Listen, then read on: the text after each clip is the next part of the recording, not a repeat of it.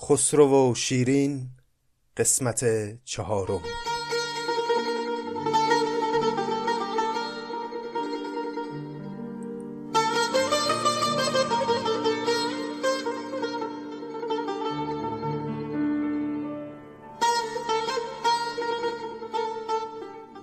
دوستان گرامی سلام. روز و روزگار بر شما خوش باد. خیلی سپاسگزارم از اینکه همچنان همراه من هستید و در این 28 مین قسمت از خانش آثار نظامی به پادکست نظامی گنجوی گوش می‌کنید. تک تک شما دوستان عزیز و فرهیخته که از جاهای مختلف دنیا هم هستید و وقت می‌گذارید و با حوصله و تعمل این پادکست رو گوش می‌کنید حقیقتا برای من بسیار عزیز و ارزشمند هستید. در روزگاری که اخبار تلخ و ناامید کننده از هر طرف به سمت ما ایرانیان هجوم آورده و سیر اتفاقات بد رها نمی‌کنه ما رو واقعا پناه بردن به ادبیات شاید تنها کاری باشه که به وسیله اون بشه امیدمون رو حفظ کنیم و از یاد نبریم که چه ملت بزرگی بودیم و هستیم و چه پیشینه شکوهمندی داشتیم. اینه که این جمع یک دل و دوست داشتنی که با هم زیر چتر شعر نظامی جمع شدیم یک دلیل خیلی بزرگ برای خود من به شخصه برای اینکه خسته نشم و همچنان ادامه بدم. من برای آماده کردن این پادکست خب ناگزیرم که خیلی با دقت و توجه بیشتری از یک مطالعه معمولی این متون رو بخونم. همین مطالعه دقیق اتفاقا باعث میشه که برای خودم این کار خیلی مفید باشه و نکات خیلی بیشتری یاد بگیرم و برداشت های تازه تری هم از متون پیدا بکنم. و شما که این پادکست رو گوش می‌کنید مهمترین انگیزه من هستید که این کار رو ادامه بدم و من از این بابت بسیار ازتون سپاس گذارم اما پیش از اینکه آغاز بکنیم ادامه قصه رو طبق قراری که داشتیم با هم ابتدا ابیاتی از مقدمه خسرو شیرین رو بخونیم. بخشی از مقدمه که امروز می‌خوایم بخونیمش عنوانش هست در استدلال نظر و توفیق شناخت. این بخش رو نظامی در ابتدای اون هم دو ستایش خداوند که جلسه پیش خوندیم میاره. و اینجا به نوعی تسلط خودش بر علم نجوم رو می‌خواد به رخ بکشه و در نهایت هم از طریق همین حرفهای نجومی که می‌خواد بزنه در نهایت می‌خواد برسه به برداشت های فلسفی و کلامی خودش و نتایج مورد نظر خودش رو بگیره. میگه که خبر داری که سیاهان افلاک چرا گردند گرد مرکز خاک؟ این سیاه به معنای گردشگر یا مسافر هست.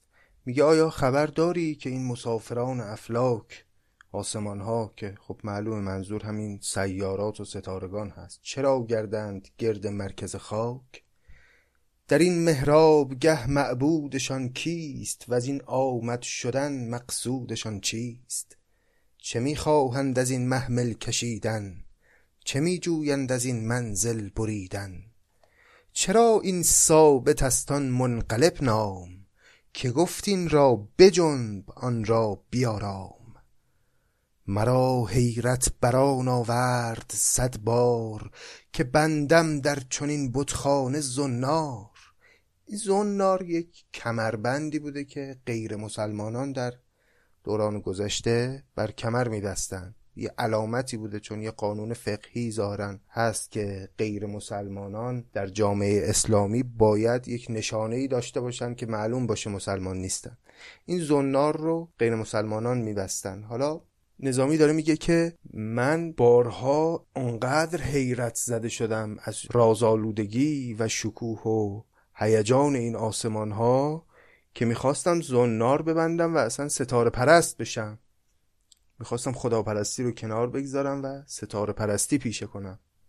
مرا حیرت بران آورد صد بار که بندم در چنین بتخانه زنار.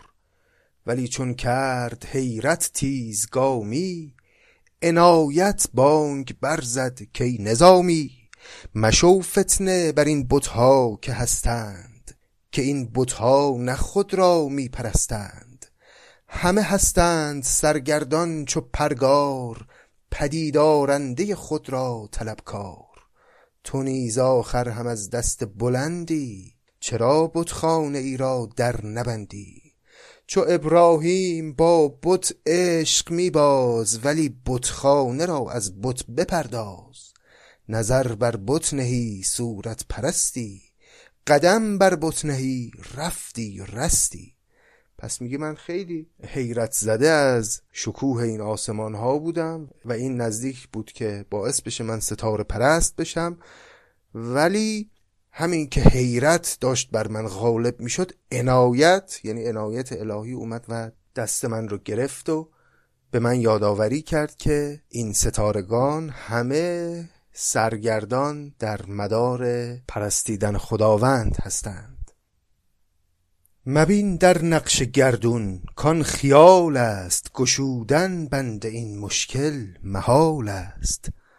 مرا بر سر گردون رهبری نیست. جزان که نقش دانم سرسری نیست. اگر دانستنی بودی خود این راز یکی زین نقش ها در دادی آواز. از این گردند گنبدهای پرنور به جز گردش چه شاید دیدن از دور؟ درستان شد که این گردش به کاری است در این گردندگی هم اختیاری است.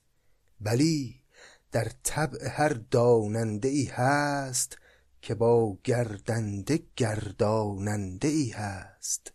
از آن چرخه که گرداند زن پیر قیاس چرخ گردنده همان گیر.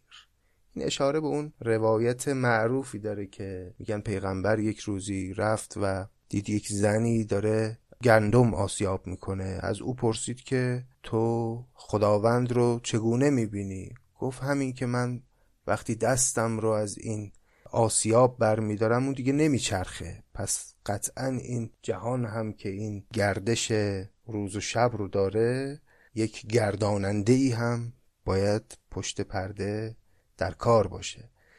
از آن چرخی که گرداند زن پیر قیاس چرخ گردنده همان گیر. زهر نقشی که بنمود و جمالی گرفتند اختران زان نقش فالی. مگو زرکان پدید آیند مردم چنان کرکان پدید آیند از انجم. که قدرت را حوالت کرده باشی. حوالت را به آلت کرده باشی. اگر تکوین به آلت شد حوالت چه آلت بود در تکوین آلت؟ خب چی میگه در این ابیات نظامی؟ میگه که اینجوری استدلال نکن که هر چیزی تو این دنیا هست خب یه علتی داره. مثلا فلان چیز این علت علمی رو داره. گردش ستارگان مثلا این دلیل فیزیکی رو داره. اگر بخوای هر چیزی رو به یه علتی حواله بکنی اون علت هم دوباره باید به یه علتی حواله کنی اون علت هم به یه علتی حواله بکنی و در نهایت این آلت ها که آلت رو به معنای اسباب و سبب آورده اینجا این آلت ها در نهایت بالاخره یه جایی باید به خداوند برسه. پس تو اگه این راه رو بری راه صحیحی رو در شناخت عالم نرفتی. مگو زرکان پدید آیند مردم چنان کرکان پدید آیند از انجم. که قدرت را حوالت کرده باشی حوالت را به آلت کرده باشی. اگر تکوین به آلت شد حوالت چه آلت بود در تکوین آلت؟ اگر چه آب و خاک و باد و آتش کنند آمد شدی با یکدیگر خش. همی تا زو خط فرمان نیاید به شخص هیچ پیکر جان نیاید. نه هر کی زد پرست ایزد پرستد. نه هر کی زد پرست ایزد پرستد چو خود را قبله سازد خود پرستد. ز خود برگشتن است ایزد پرستی ندارد روز با شب هم نشستی. خدا از عابدان آن را گزیند. که در راه خدا خود را نبیند. نظامی جام وصل گه کنی نوش که بر یادش کنی خود را فراموش.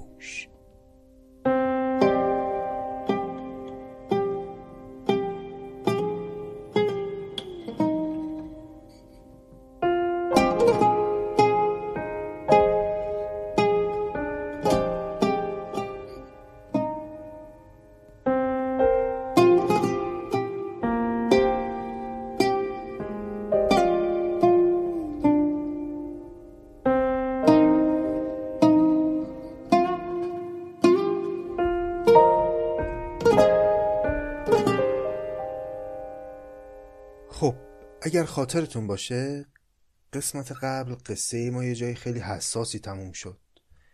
ماجرا اینطور بود که وقتی شیرین از منطقه ارمن به شوق دیدار خسرو فرار کرد و حرکت کرد اومد به سمت مدائن توی راه یک چشمه خیلی روشن و گوارایی دید. چند روز هم بود که توی راه بود و خسته و غبار گرفته و کثیف شده بود. تصمیم گرفت که تنی به آب بزنه و یک حمامی در آب اون چشمه بکنه. بالاخره شیرین دختر خیلی ترگل ورگلی بود. تن و بدنش خیلی عادت نداشت به آلودگی و گرد و غبار. این شد که یه نگاه این طرف کرد یه نگاه اون طرف کرد. دید که کسی اون اطراف نیست لباس ها رو کند و یک پارچه حریر آبی رنگ هم به کمر خودش بست و رفت تو آب چشمه. از اون طرف وقتی که شیرین تازه راه افتاده بود از ارمن به سمت مدائن در مدائن پادشاه ایران یعنی هرمز به پسر خودش خسرو زن بد پیدا کرد. به غلط تصور کرد که این پسر نقشه سرنگونی حکومت رو در سر داره. این شد که تصمیم گرفت که خسرو رو بگیره و زندانی کنه. اما خسرو زودتر متوجه شد و فهمید که قصد پدرش چیه و از مدائن فرار کرد و رفت به سمت ارمنستان بلکه با یک تیر دو نشون بزنه. هم از خشم پدر در امان بمونه و هم بره اونجا و شیرین رو پیدا بکنه.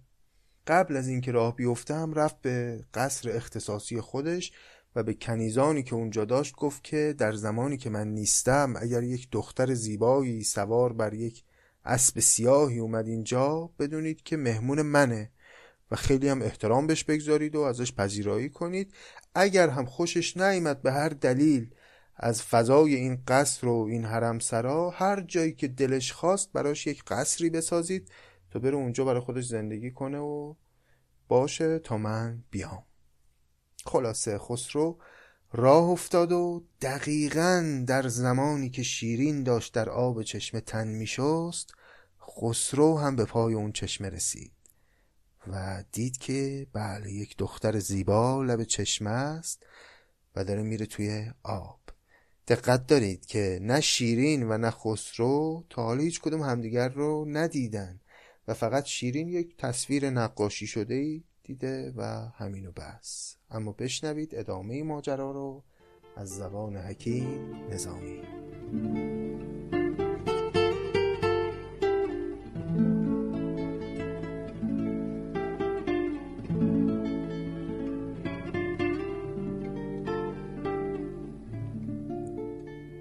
توافی زد در آن فیروز گلشن میان گلشن آبی دید روشن. چو تاووسی عقابی باز بسته تذروی بر لب کوثر نشسته. گیا را زیر نعل آهسته می سفت در آن آهستگی آهسته می گفت گر این بت جان من بودی چه بودی؟ ور این اسبان من بودی؟ چه بودی؟ پس خسرو همین که اون اسب بسته شده در کنار چشمه و دختر رفته توی آب رو دید با خودش گفت اگر این اسب مال من بود و این بت یعنی این زیبارو از آن من بود چی می‌شد؟ نبود آگه که آن شب رنگ و آن ماه به برج او فرود آیند ناگاه. یعنی خبر نداشت که در تقدیرش این گونه است که در نهایت این اسب و اون ماهرو هر دو از آن او خواهند شد. بسا معشوق کاید مست بر در سبل در دیده باشد خواب در سر. سبل به معنای یک بیماری چشمی است که یه پرده جلو چشم رو می‌گیره. بسا معشوق کاید مست بر در سبل در دیده باشد خواب در سر بسا دولت که آید بر گذرگاه. چو مرد آگه نباشد گم کند راه. ز هر سو کرد بر عادت نگاهی نظر ناگه در افتادش به ماهی. چو لختی دید از آن دیدن خطر دید. که بیش آشفته شد تا بیشتر دید. همین که یه خورده بیشتر خسرو به شکل و شمایل اون دختر نگاه کرد دید نه؟ یه طور غیرعادی دلش داره میره برای این دختر. چو لختی دید از آن دیدن خطر دید که بیش آشفته شد تا بیشتر دید. عروسی دید چون ماهی مهیا که باشد جای آن مه بر ثریا. نه ماه آیینه سیماب داده چو ماه نخشب از سیماب زاده. در آب نیلگون چون گل نشسته پرندی نیلگون تا ناف بسته همه چشمه ز جسم آن گل اندام گل بادام و در گل مغز بادام. ز هر سو شاخ گیسو شانه می کرد بنفشه بر سر گل دانه می کرد اگر زلفش غلط می کرد کاری که دارم در بن هر موی ماری نهان با شاه می گفت از بناگوش که مولای توام هان حلقه در گوش. چو گنجی بود گنجش کیمیا سنج به بازی زلف او چون مار بر گنج. فسونگر مار را نگرفته در مشت گمان بردی که مارافسای را کشت. کلید از دست بستانبان فتاده ز بستان نار پستان در گشاده. دلی کان نار شیرین کار دیده ز حسرت گشته چون نار کفیده. دقت دارین که در این ابیات خیلی باز استعاری داره نظامی سخن میگه. در واقع اون زلف مرتوب شده شیرین رو داره تشبیه می‌کنه به یک مار و تن شیرین رو به گنج. چون قدما معتقد بودن که هر جا که یک گنجی وجود داره یک ماری هم بر سر اون گنج نشسته و از اون مراقبت می‌کنه. حالا میگه که تن شیرین مثل گنج بود و زلف او مثل مار و این زلف وقتی که حلقه می‌شد که انه اون مار حلقه شده بود و وقتی میافتاد دور گوش شیرین این پیامی رو انگار به خسرو میرسون که این دختر عاشق حلقه به گوش تو خواهد بود و از این دست استعارات بسیار داشت تا اونجایی که کلید از دست بستانبان فتاده ز بستان نار پستان در گشاده. که باز اینجا کلید می‌تونه استعاره از همون جامعه های شیرین باشه که از تنش همه افتاده بودن و نار پستان او نمایان شده بود. کلید از دست بستانبان یعنی باغبون افتاده و ز بستان نار پستان در گشاده و خسرو این صحنه رو می‌بینه و بیش از پیش دلش شیفته شیرین میشه. دلی کان نار شیرین کار دیده ز حسرت گشته چون نار کفیده. کفیدم یعنی شکافته یا از هم پاشیده. میگه اون دلی که اون نار شیرین کار یعنی انار پستان شیرین رو دیده و به چشمش افتاده دیگه از حسرت مانند یک انار از هم شکافته ای میشه. خلاصه استعارات و تشبیهات واقعا تو در توی داره در این توصیفاتش نظامی هم یکم پیچیده است و در عین حال خب زیبا. بدان چشمه که جای ماه گشته عجب بین کافتاب از راه گشته. چو بر فرقاب می انداخت از دست فلک بر ماه مروارید می بست اینجا هم یک ایهام خیلی دلپذیری داره. میگه که هنگامی که شیرین آب میریخت بر فرق سر خودش فلک بر ماه مروارید میبست. یه معنی می‌تونه این باشه که این قطرات آب که از بالای سر می اومدن روی صورت شیرین غلطان غلطان می‌رفتن پایین انگار که بر روی ماه مروارید نقش بسته باشه. و معنای دیگر این که فلک یعنی آسمان وقتی که این صحنه رو می‌دید برای اینکه ماه نبینه این صحنه ها رو و اون پاکدامنی شیرین حفظ بشه آب مروارید بر چشمهای ماه میبست تا او کور بشه و نبینه این صحنه های تن شستن شیرین رو. چو بر فرقاب می انداخت از دست فلک بر ماه مروارید میبست. تنش چون کوه برفین تاب می‌داد ز حسرت شاه را برفاب می‌داد. کسی رو برفاب دادن یعنی یه کاری کردن که او دهانش آب بیفته. تنش چون کوه برفین تاب می‌داد ز حسرت شاه را برفاب می‌داد.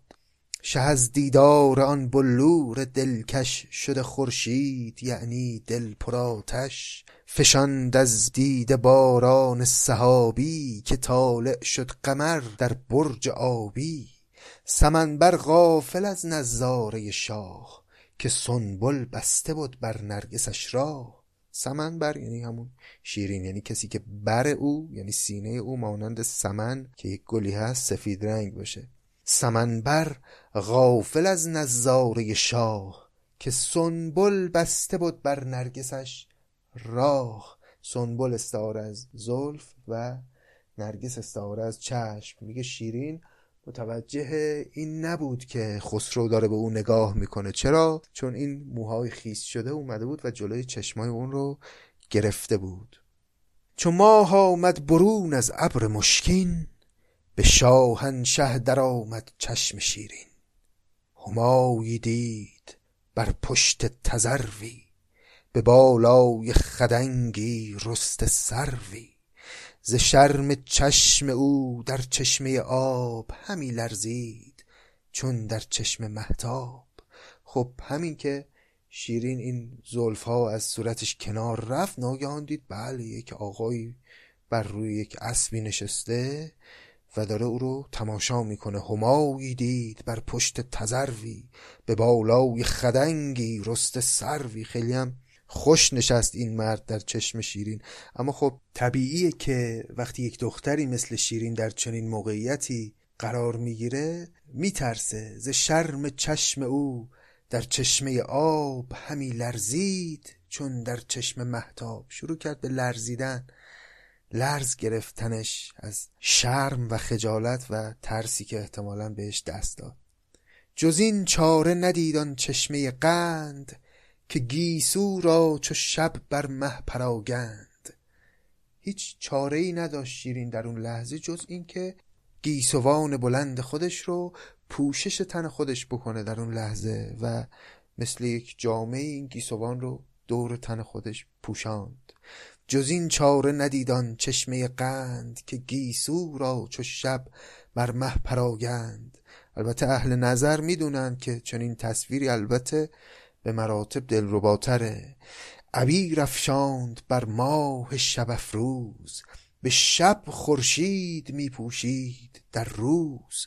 سوادی بر تن سیمین زد از بیم که خوش باشد سواد نقش بر سیم. دل خسرو بر آن تابند مهتاب چنان چون زر درآمیزد به سیماب. ولی چون دید کز شیر شکاری به هم در شد گوزن مرغزاری زبونگیری نکرد آن شیر نخجیر که نبود شیر صید افگن زبونگیر. چه اتفاقی افتاد؟ خسرو که این صحنه ها رو دید خب دلش لرزید. ولی چون دید که از شیر شکاری به همدر شد گوزن مرغزاری وقتی دید که خب اینجا شیر شکاری استعاره از خسرو و گوزن مرغزاری استعاره از شیرین وقتی دید که این گوزنه از دیدن این شیره به همدر شده و آشفته شده و پریشان شده زبونگیری نکردان شیر نخجیر که نبود شیر سیدفگن زبونگیر. به صبری کاورد فرهنگ در هوش نشاند آن آتش جوشنده را جوش. جوان مردی خوش آمد را ادب کرد نظرگاهش دگر جایی طلب کرد. به گرد چشم دل را دانه می کاشت نظر جای دگر بیگانه می داشت. جوان مردی کرد اینجا خسرو. دید که این دختر در موضع ضعف و ترسیده و شرمنده شده و شرمگین شده از تن برهنه خودش نگاهش رو برگردون به یک سمت دیگه و نگاه نکرد به شیرین گرچه بسیار دلش برای او لرزیده بود و اصلا لحظاتی قبل آرزو کرده بود که بره و این دختر رو یه به دست بیاره. خب او هم شاهزاده بود بالاخره. هم قدرت داشت هم پول داشت و می‌تونست هر زنی رو که میپسنده به دستش بیاره. اما این حالت رو که در او دید زبونگیری نکردن شیر نخجیر که نبود شیر سیدفگن زبونگیر. یعنی ضعیفگیری به قول معروف نکرد و نگاهش رو برگردوند و اجازه داد که شیرین احساس امنیت بکنه. دو گل بین از دو چشم خار دیدند دو تشنه که از دو آب آزار دیدند. همان را روز اول چشمه زد را همین را چشمه ای افتاد در چاه. به سر چشمه گشاید هر کسی رخت به چشمه نرم گردد توشه سخت. جز ایشان را که رخت از چشمه بردند ز نرمی ها به سختی ها سپردند. داره میگه که هر کسی همه مردم وقتی به یه چشمه روشن گوارایی می‌رسن اونجا اتراقی می‌کنن و به خوشی می‌رسن و یه عیشی می‌کنن در کنار اون چشمه. جز این دو نفر که این چشمه شد مایه سختی هایی که بناست در زندگی بکشن. آغازگر یک راه سخت شد براشون. اینو از اون شیوه های روایت کردن نظامیه که یه چیزی میندازه وسط که خب ما نمی‌دونیم هنوز بناست این قصه چشمه به کجا برسه. ولی یه چیزی میندازه وسط که ما بفهمیم بله این چشمه مقدمه یک داستانی خواهد بود مقدمه یک سرگذشت طولانی خواهد بود و به نوعی ما رو ترغیب می‌کنه به شنیدن ادامه قصه.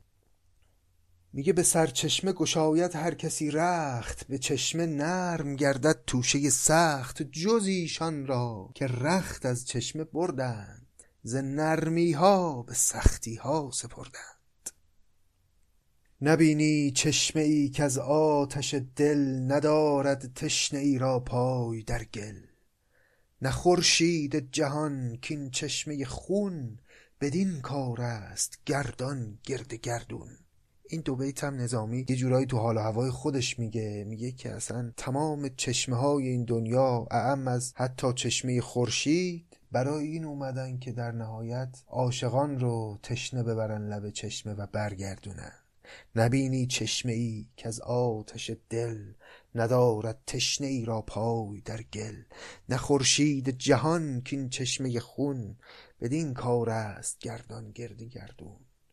خورشید جهان هم اصلا اومده تو این دنیا که عاشقان رو بسوزونه و اذیتشون بکنه. چو شه می کرد مه را پرده داری که خاتون برد نتوان بی اماری. برون آمد پری رخ چون پری تیز. قبا پوشید و شد بر پشت شبدیز میگه همین که خسرو داشت مه را پردهداری می‌کرد. یعنی نگاه نمی‌کرد به شیرین تو اون لحظات. دقت کنید این چند بیتی که نظامی داره میگه اینا همه توی چند ثانیه گذشته. یعنی تمام این ابیاتی که ما داریم می‌خونیم روایت چند ثانیه خیلی کوتاهه و چیزهایی که تو فکر اینها داره میگذره. میگه تو اون لحظاتی که خسرو چشمش رو برگردونده بود و با خودش فکر می‌کرد که یک دختر به این زیبایی رو بدون اماری و بدون اون آداب ازدواج نمیشه برد به خانه و داشت به احترام گذاشتن به این دختر مثلا فکر می‌کرد. تو اون لحظات برون آمد پری رخ چون پری تیز قبا پوشید و شد بر پشت شبدیز شیرین سری اومد بیرون لباسا رو پوشید و نشست روی اسبش. حسابی کرد با خود کین جوان مرد که زد بر گرد من چون چرخ ناورد. شگفت آید مرا گر یار من نیست. دلم چون برد اگر دلدار من نیست. با خودش شیرین گفتش که این جوان مردی که اینجوری مردانه نگاهش رو از روی من برگردوند این باید همون دلدار من باشه همون خسروی باشه که من به عشق او دارم میرم. اگر او نیست پس چطور دل من رو اینطور برده؟ چون شیرین هم جذب هیبت خسرو شد. شگفت آید مرا گر یار من نیست. دلم چون برد اگر دلدار من نیست. شنیدم لعل در لعل است کانش اگر دلدار من شد کو نشانش؟ اگه یادتون باشه قبل از اینکه شیرین راه بیفته و بیاد شاپور نشانه های خسرو رو به او گفته بود. گفته بود این آدم سر تا پاش لعله. همه جواهرات از لباسش همینطوری آویزانه. ولی شیرین اینجا یه نگاهی به خسرو کردید نه همچین نشانه هایی نداره. و سوال براش پیش اومد که از طرفی می‌دید من دلم اینطور گرفتار این مرد شده و از طرفی هم این هیچ نشانه ای از اون محبوب من نداره. نبود آگه که شاهان جامعه راه دگرگونه کنند از بیم بدخواه. شیرین از این آگاه نبود که شاهان و شاهزادگان وقتی می‌خوان یک مسیری رو برن از بیم بدخواهان لباس عادی میپوشن و لباس رعیت ها رو میپوشن. خب این مرد هم خسرو هم اتفاقا داشت فرار می‌کرد فراری بود طبیعی بود که با لباس مبدل داشت این مسیر رو طی می‌کرد و شیرین از طرفی داشت خسرو رو می‌دید که دل برده ازش و از طرفی با خودش می‌گفت که خب این نشانه های خسرو پرویز من رو نداره. هوای دل رهش می‌زد که برخیز گل خود را بدین شکر برامیز گران صورت بود این رخشند جان است. خبر بودان و این باری عیان است. یعنی از یه طرف دلش هی می‌گفت که بابا اون چیزی که تو دیده بودی یه تصویر بود یک صورت بود. الان این مرد دل تو رو برده برخیز و خودت رو به او عرضه کن و با او برامیز هوای دل رهش می‌زد که برخیز گل خود را بدین شکر برامیز گران صورت بود این رخشند جان است. خبر بودان و این باری عیان است. دیگر ره گفت از این ره روی برتاب روا نبود نمازی در دو محراب. ز یک دوران دو شربت خرد نتوان دو صاحب را پرستش کرد نتوان وگر هست این جوان آن نازنین شاه. نجای پرسش است او را در این راه. مرا به از درون پرده بیند که بر بی پردگان گردی نشیند. هنوز از پرده بیرون نیست این کار ز پرده چون برون آیم به یک بار. پس بعد از اینکه شیرین دلش رفت برای خسرو و وسوسه شد که بیاد و به او آشنایی بده و با او آشنا بشه دوباره به خودش نهیب زد که روا نبود نمازی در دو محراب. به خودش گفت نمیشه که شما دو تا محبوب داشته باشی. تو به سودای یک شخص دیگری داری میری این سفر رو به سودای خسرو داری میری و این مرد حالا سر راه تو قرار گرفته هر کی باشه تو نمی‌تونی دو محبوب رو در یک دل جا بدی. و منصرف شد و از اون طرف هم گفت و اگر هست این جوان آن نازنین شاه نجای پرسش است او را در این راه. گفت حتی اگر این جوان همون نازنین شاهی باشی که من به عشق او دارم این سفر رو میرم و این بیابان ها رو طی می‌کنم حتی اگه این خود خسرو هم باشه در این راه و با این وضعیت من اگر خودم رو به او عرضه بکنم شعنم پایین میاد. مرا به از درون پرده بیند که بر بی پردگان گردی نشیند. با خودش گفت بهتره که من رو بالاخره با یه پوششی ببینه این آدم. اینکه اولین بار منو به صورت برهنه دیده باشه خب من شعنی برام باقی نمیمونه و بر بی پردگان گردی نشیند. بالاخره یک گرد ناپاکی در ذهن او از من خواهد نشست اگر من رو اینطور بار اول دیده باشه.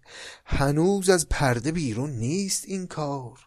ز پرده چون برون آیم به یک بار؟ هنوز نه به بار نه به داره چطوری میشه که من در همون بار اول در همون دیدار اول تن برهنه خودم رو به او عرضه بکنم؟ این فکرها تو همون لحظات کوتاه داشت از ذهن شیرین گذر می‌کرد و در نهایت به این نتیجه رسید که عقاب خیش را در پوی پرداد ز نعلش گاو و ماهی را خبر داد. یعنی اسب خودش رو تازوند و ز نعلش گاو و ماهی را خبر داد. گاو و ماهی یعنی اون صورت فلکی گاو و ماهی که در آسمان ها هستن. یعنی آنچنان تاخت که قبار پای شبدیز رفت تا اوج آسمان ها. تک از باد سبا پیشی گرفته به جنبش با فلک خیشی گرفته. پری را می گرفت از گرم خیزی به چشم دیو در می شد ز تیزی. پس از یک لحظه خسرو باز پس دید به جز خود ناکسم گر هیچ کس دید. حالا در تمام این افکار که از ذهن شیرین میگذشت خسرو خب نگاهش رو به یک سمت دیگه متمایل کرده بود و بعد از چند لحظه که چشمش رو برگردون دید هیچ کس در اون چشمه نیست. زهر سو کرد مرکب را روانه نه دل دید و نه دلبر در میانه. فرود آمد بدان چشم زمانی زهر سو جست از آن گوهر نشانی. شگفت آمد دلش را کین چنین تیز بدین زودی کجا رفتن دلاویز؟ گهی سوی درختان دید گستاخ که گویی مرغ شد پرید بر شاخ. گهی دیده بر آب چشمه می شست چون ماهی ماه را در آب می جست. زمانی پل بر آب چشم بستی گهی بر آب چشم پل شکستی. ز چشمش برده آن چشم سیاهی در او غلتید چون در چشم ماهی. چنان نالید کز بس نالش او پشیمان شد سپهر از مالش او. میگه آنچنان خسرو تلخ و سوزناک نالید که آسمان از مالش او از گوشمالی که به خسرو داد و از این تقدیری که برای او رقم زد که شیرین اینطور از دستش بره پشیمان شد. اونطور سوزناک نالید خسرو. چنان نالید که از بس نالش او پشیمان شد سپهر از مالش او. مه و شبدیز را در باغ می جست به چشمی باز و چشمی زاغ می جست. معلوم باز استعاره از شیرینه و زاغ استعاره از شبدیزه چون سیاه رنگ بود شبدیز. دیدین وقتی که شما توی جمعی توی جمع شلوغی یا یه جای خیلی وسیعی دنبال یک شخص خاص میگردید. تو ذهنتونه که مثلا دو تا رنگی که خیلی مشخصه تو لباسهای او ذهنتون دنبال اون رنگه میگرده. این جزئیات رو ببینید نظامی بهش دقت کرده و بیانش کرده. مه و شبدیز را در باغ می جست. به چشمی باز و چشمی زاغ می جست. ز سو حمله بر چون باز نخجیر که زاغی کرد بازش را گروگیر. از آن زاغ سبک پر مانده پرداغ جهان تاریک بر وی چون پر زاغ. شده زاغ سیه باز سپیدش. درخت خار گشته مشک بیدش. یعنی بخت سفید خسرو تبدیل شد به سیاه بختی شده زاغ سیاه باز سپیدش. و یه داغی بر دلش موند از رفتن اون دختری که دلش رو یه جور غیر عادی برده بود. خمیده بیدش از سودای خورشید بلی رسم است چوگان کردن از بید. برآورد از جگر سوزنده آهی که آتش در چمن مردم گیاهی. به نادانی ز گوهر داشتم چنگ کنون می بایدم بر دل زدن سنگ. گلی دیدم نچیدم بامدادش دریغا چون شب آمد برد بادش.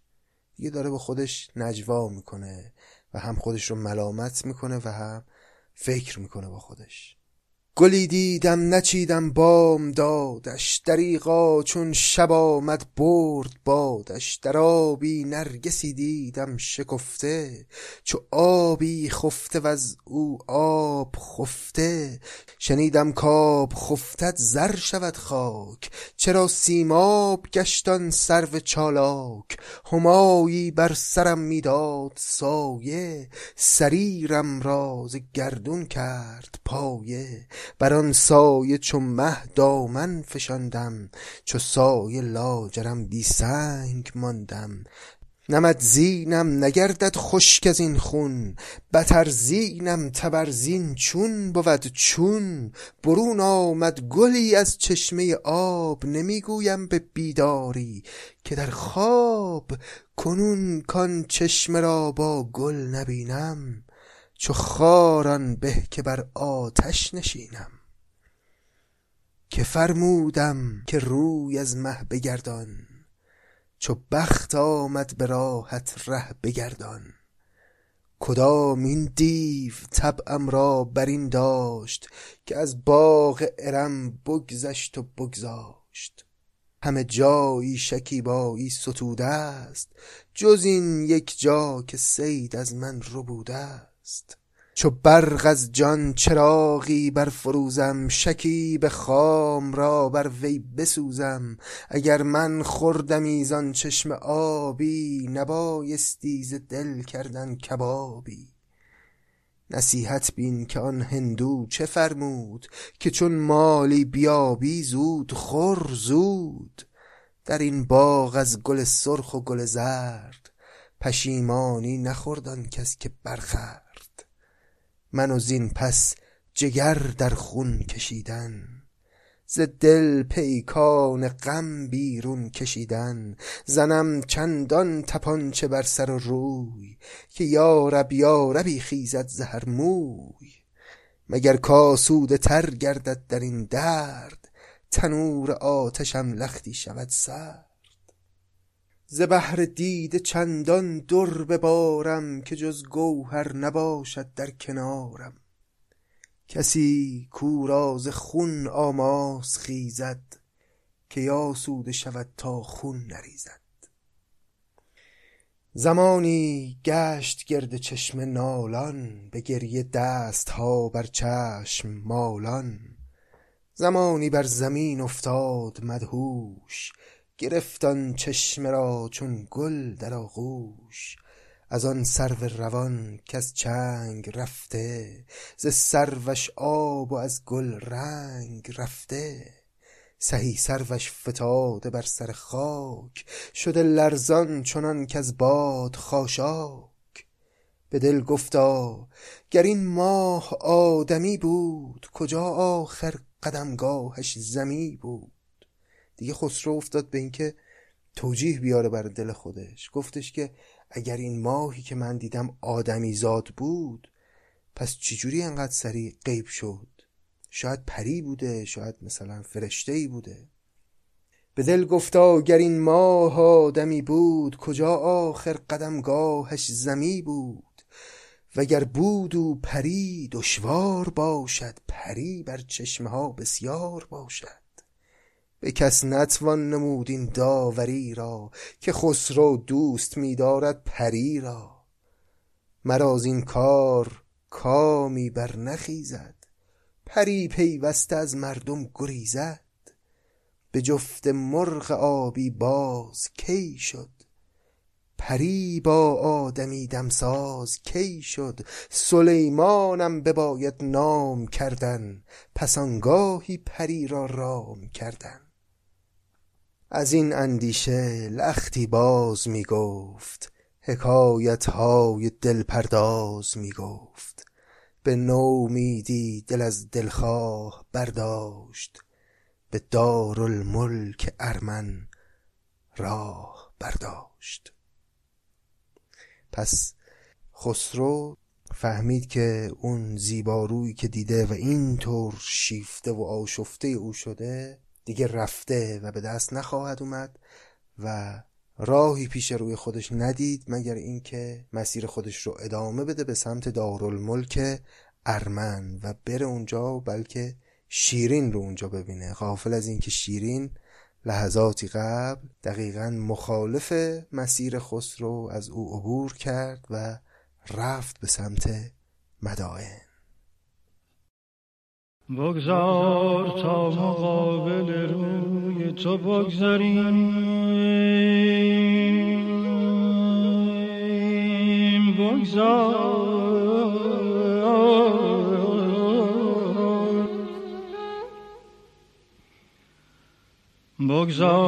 تا مقابل روی تو بگذاریم.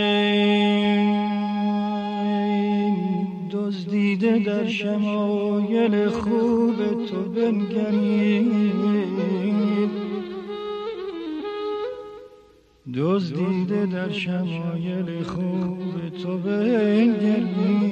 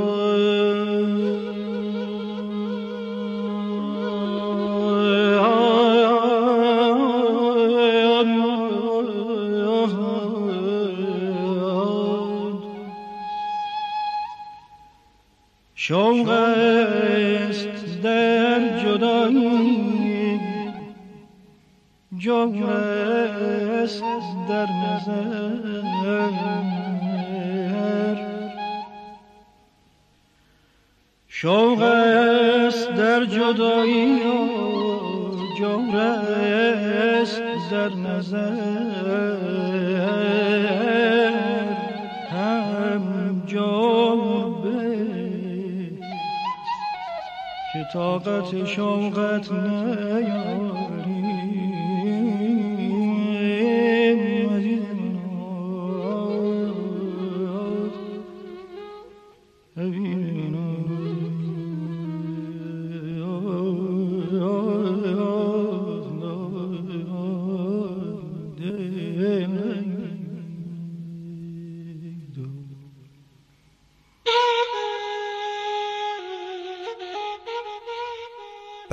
فلک چون کارسازی ها نماید نخست از پرده بازی ها نماید. به دهقانی چو گنجی داد خواهد نخست از رنج بردش یاد خواهد. اگر خار و خسک در ره نماند گل و شمشاد را قیمت که داند؟ بباید داغ دوری روزکی چند پس از دوری خوش آید مهر و پیوند. پس تقدیر چنین بود که خسرو و شیرین گرچه که هر دو شیفته هم شدند در این دیدار اما همدیگر رو نشناسند و از هم عبور بکنند چرا که بباید داغ دوری روزکی چند پس از دوری خوش آید مهر و پیوند. چو شیرین از بر خسرو جدا شد ز نزدیکی به دوری مبتلا شد به پرسش پرسش از درگاه پرویز به مشکوی مداین راند شبدیز. به آیین عروسی شوی جسته وز آیین عروسی روی شسته. فرود آمد رقیبان را نشان داد درون شد باغ را سرو روان داد. پس شیرین وارد قصر خسرو شد رسید به مدائن پرسش پرسش کنان رفت. قصر خسرو رو پیدا کرد. به آیین عروسی شوی جسته و آیین عروسی روی شسته. یعنی انقدر سر و وضعش در هم و بر هم بود که انگار از آیین عروس بودن روی خودش رو شسته بود و اصلا به شکل عروسان نمیمانست. و با اون وضعیت فرود آمد رقیبان را نشان داد. یعنی اون نشانی که شاپور بهش داده بود که یک انگشتری بود از آن خسرو اون نشان رو به رقیبان یعنی نگهبانان باغ خسرو نشان داد و درون شد باغ را سرو روان داد. چو دیدند شگرفان روی شیرین گزیدند از حسد لبهای زیرین. به رسم خسروی بنواختندش ز خسرو هیچ وا نشناختندش. همی گفتند خسرو با نکویی به آتش خواستن رفته است گویی. بیاورد آتشی چون صبح دلکش وزان آتش به دلها در زد آتش. پس این کنیزان که واضحه که حسد هم برده بودن به زیبایی شیرین و به این که خب خسرو گفته بود که این زن هر وقت اومد بزرگ شماست و گفته بود که شما همه اگر ماه باشید او خورشیده و بر شما سروری داره و اینها حسادت کرده بودن. اومدن به شیرین گفتن که آره خسرو رفته برای آتش خواستن. یعنی اون رسم آتش پرستی که میرن و از آتشکده اصلی آتشی رو میارن برای آتشکده های خودشون. گفتن خسرو رفته برای آتش خواستن و تو این حرفشون یک کنایه ای بود. چون بعد گفتن که بیاورد آتشی چون صبح دلکش وزان آتش به دلها در زد آتش. یعنی تو هم همون آتیشی که برای ما فرستاده و اومدی که به دلهای ما آتش بزنی و حسادت ما رو بر بیانگیزی. تو این حرفشون یک کنایه ای بود در واقع. پس آنگه حال او دیدن گرفتند نشانی باز پرسیدن گرفتند که چونی و از کجایی و چه نامی چه اصلی و چه مرغی و از چه دامی؟ پری رخ زان بتان پرهیز می کرد دروغی چند را سرتیز می کرد که شرح حال من لختی دراز است به حاضر گشتن خسرو نیاز است. چو خسرو در شبستان آید از راه شما را خود کند زین قصه آگاه. ولیکین اسب را دارید بی رنج که هست این اسب را قیمت بسی گنج. شیرین خیلی تحویل نمی گرفت این دخترها رو خیلی هم پاسخ به سوالاتشون نمی‌داد که می‌گفتن خب تو کی هستی؟ از کجا اومدی؟ چی کاره ای اینجا چی کار می‌کنی؟ ارتباطت با خسرو چیه؟ پاسخی به اینها نمی‌داد. می‌گفت قصهش دراز خسرو که اومد خودش همه چیز رو بهتون میگه. حالا شما فعلا این اسب منو ببرید. یه جایی ازش نگهداری بکنید که این اسب گرون قیمتیه. یعنی خیلی بزرگانه هم با اینها رفتار می‌کرد. چو برگفتین سخن مهمان تناز نشاندند آن کنیزانش به صد ناز فشاندند آب گل بر چهره ماه ببستند اسب را بر آخور شاه. دگرگون زیوری کردند سازش ز در بستند بر دیبا ترازش گل وصلش به باغ وعده بشکفت فرو آسود و ایمن گشت و خوش خفت. پس این کنیزان وقتی که دیدن شیرین خب انقدر مانند بزرگان رفتار می‌کنه کم کم دیگه خودشون فهمیدن که باید احترام بگذارن به این بانو و کمکش کردن که گرد و غبار سفر رو از سر رو پاک بکنه و مشاطه ای آوردند و آرایشش کردند و لباس زیبا به او دادند و شیرین شد همون شیرینی که همیشه بود گل وصلش به باغ وعده بشکفت فرو آسود و ایمن گشت و خوش خفت. خیالش یکم راحت شد و خستگیهاش در رفت و در قصر خسرو به امید وعده ای که از خسرو شنیده بود منتظر موند تا گل وصلش کی بشکفه. رقیبانی که مشکو داشتندی شکر لب را کنیز انگاشتندی. شکرلب با کنیزان نیز می ساخت. کنیزانه بدیشان نرد می باخت. یعنی شیرین هم که بین اون کنیزان بود خیلی دیگه کم کم سعی کرد خودشو نگیره و یکی بشه مثل همونا و اندک اندک طوری رفتار بکنه که اونها هم تصور کنن که او یک کنیزیست مانند مابقی کنیزها. خب باید دید که ادامه کار شیرین و کار خسرو به کجا خواهد رسید و خسرو که حالا رفته به سمت سرزمین ارمن آیا چه سرنوشتی در انتظارشه و شیرین در این قربت چه خواهد کرد؟ در قصر خسرو و تا کی منتظر او خواهد ماند و کی این دو دل داده به وصل یکدیگر خواهند رسید؟